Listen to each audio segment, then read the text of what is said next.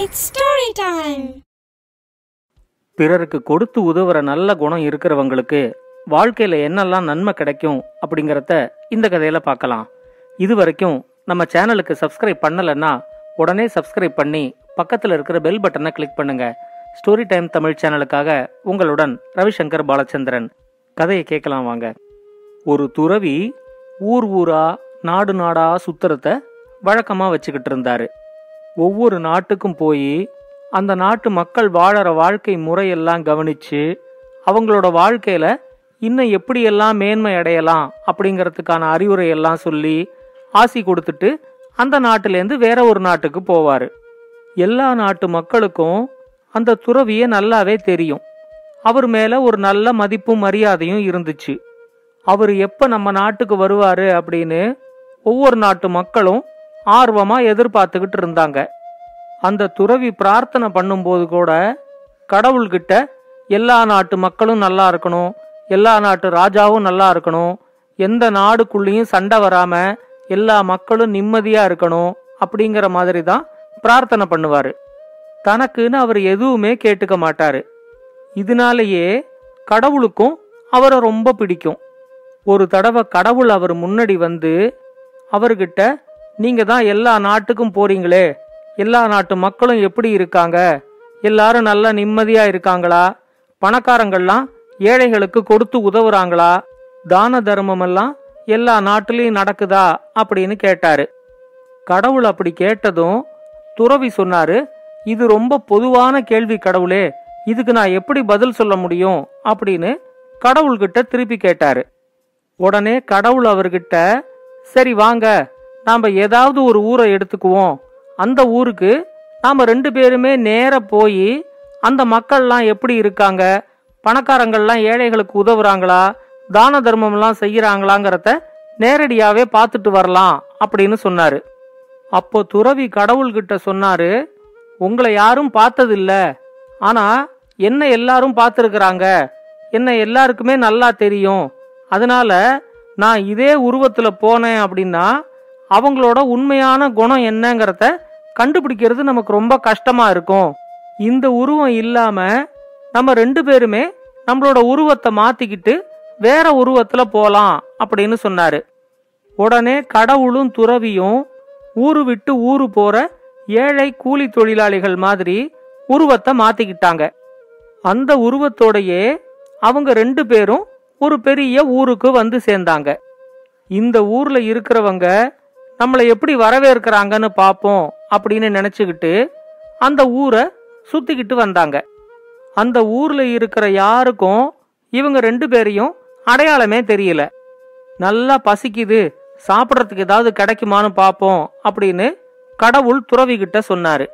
அந்த ஊர்லயே நல்ல பெரிய அரண்மனை மாதிரி இருந்த வீட்டுக்கு முன்னாடி அவங்க ரெண்டு பேரும் வந்து நின்னாங்க.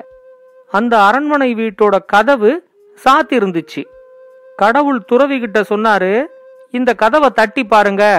யாராவது இந்த அரண்மனை வீட்டுக்குள்ளேருந்து வெளியே வந்தாங்கன்னா அவங்க கிட்ட சாப்பிட்றதுக்கு ஏதாவது கேட்கலாம். அவங்க என்ன பண்றாங்கங்கிறத பார்ப்போம் அப்படின்னு சொன்னாரு. துறவியும் அந்த வீட்டோட கதவை தட்டி தட்டி பார்த்தாரு. ஆனா ரொம்ப நேரம் தட்டினதுக்கு அப்புறமும் யாருமே வந்து கதவை திறக்கவே இல்லை. அப்போ கடவுள் சொன்னாரு சரி இவ்வளோ பெரிய மாளிகை வீடெல்லாம் வேண்டாம். ஒரு சாதாரணமான வீட்டுக்கு போய் அவங்க நம்மளை எப்படி வரவேற்கிறாங்கன்னு பார்ப்போம் நமக்கு சாப்பிட்றதுக்கு ஏதாவது கொடுக்குறாங்களாங்கிறத பார்ப்போம் அப்படின்னு சொன்னாரு.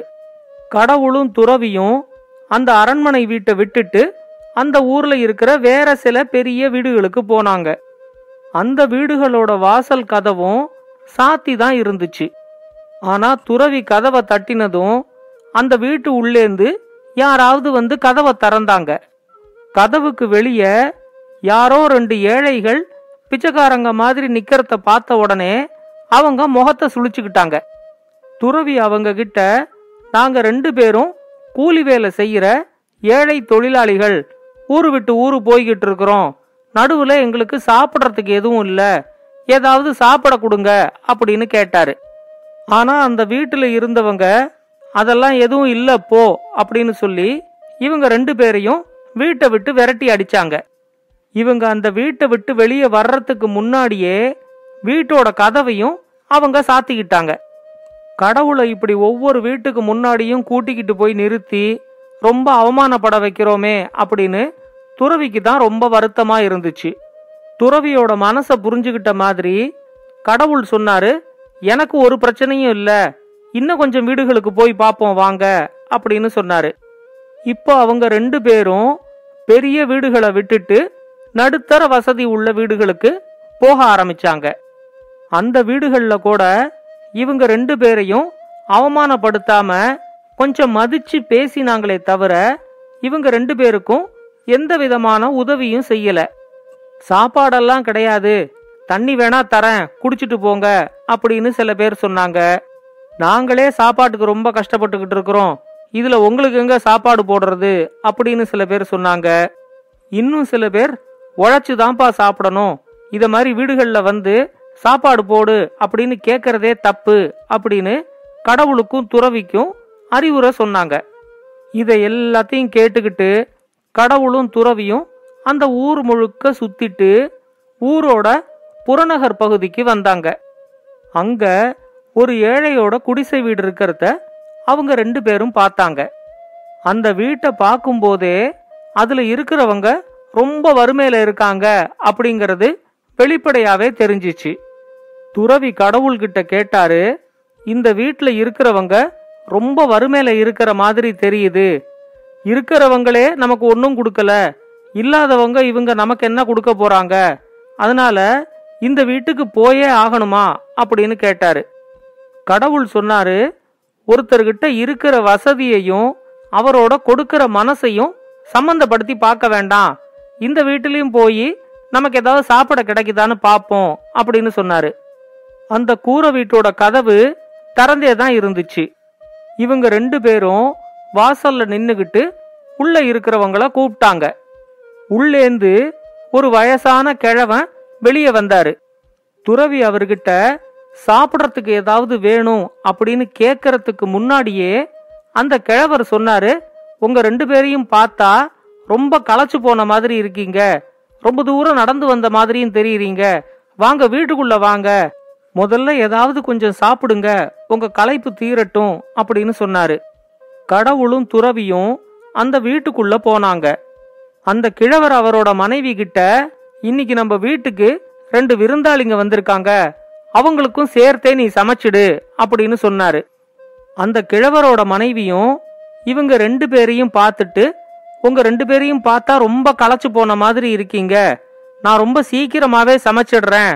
இருந்து நல்லா சாப்பிடுங்க அப்படின்னு சொல்லிட்டு அந்த கிழவர் பக்கம் திரும்பி நான் சமைக்கிறதுக்குள்ள இவங்க ரெண்டு பேரும் முன்பசி ஆடுற மாதிரி ஏதாவது பழமும் பாலும் கொடுங்க அப்படின்னு சொன்னாங்க.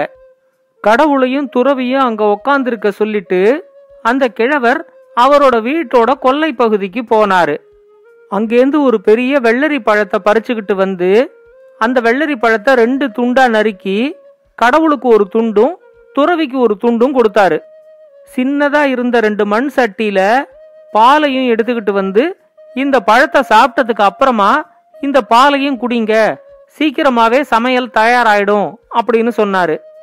துறவிக்கு அந்த கிழவரோட உபசரிப்பு ரொம்ப ஆச்சரியமா இருந்துச்சு. இவ்வளோ வறுமையில இருந்தும் வீட்டுக்கு வந்தவங்கள நல்லா கவனிக்கிறாங்களே அப்படின்னு ஆச்சரியமா பார்த்தாரு. துறவி குடிச்சிட்டு வச்ச மண் சட்டியில மறுபடியும் பால் நிரம்பி இருந்துச்சு. கடவுள் குடிச்சிட்டு வச்ச மண் சட்டியில விதவிதமான உணவுப் பொருட்கள் நிரம்பி இருந்துச்சு. அத ரெண்டையும் கவனிச்ச உடனே அந்த கிழவருக்கு வந்திருக்கிறவங்க சாதாரணமான ஆள் இல்ல அப்படிங்கறது தெரிஞ்சிருச்சு. உடனே அவர் அவங்க ரெண்டு பேரையும் வணங்கி நீங்க ரெண்டு பேரும் சாதாரணமான ஆள் இல்ல அப்படிங்கறது தெரியுது.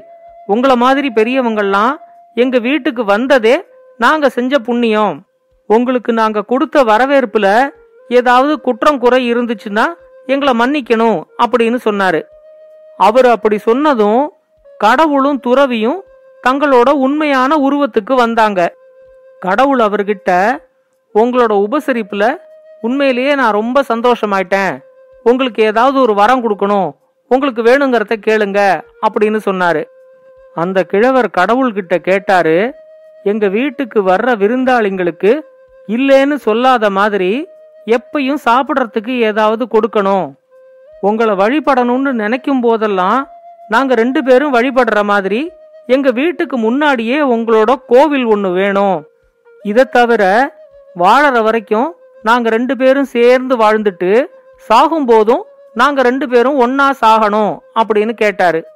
உடனே கடவுள் சொன்னாரு நீங்க கேட்டதை எல்லாத்தையுமே நான் தரேன். உங்க வீட்டுல இப்ப இருக்கிற ரெண்டு மண் சட்டிலையும் உணவு எப்பயுமே நிரம்பி இருக்கும். உங்க வீட்டுக்கு முன்னாடியே அழகான ஒரு கோவிலும் வரும். நீங்க ரெண்டு பேருமே திருப்தியா வாழ்ந்து முடிச்சதுக்கு அப்புறமா ரெண்டு ஆலமரமா மாறி இந்த கோவிலுக்கு முன்னாடியே நிப்பீங்க. மற்றவங்களுக்கு கொடுத்து உதவரத்துல இருக்கிற திருப்திய உங்க ரெண்டு பேரையும் பார்த்து இந்த ஊர் மக்கள் தெரிஞ்சுக்குவாங்க அப்படின்னு சொன்னாரு. கடவுள் சொன்ன மாதிரியே அந்த கிழவரும் கிழவியும் நல்ல திருப்தியா வாழ்ந்து முடிச்சிட்டு ஆலமரமா மாறி இப்பயும் அந்த கோவிலுக்கு முன்னாடி நிக்கிறாங்க. இந்த கதையை பத்தின உங்களோட கருத்துக்களை பின்னூட்டத்துல கமெண்ட்ஸா பதிவு பண்ணுங்க.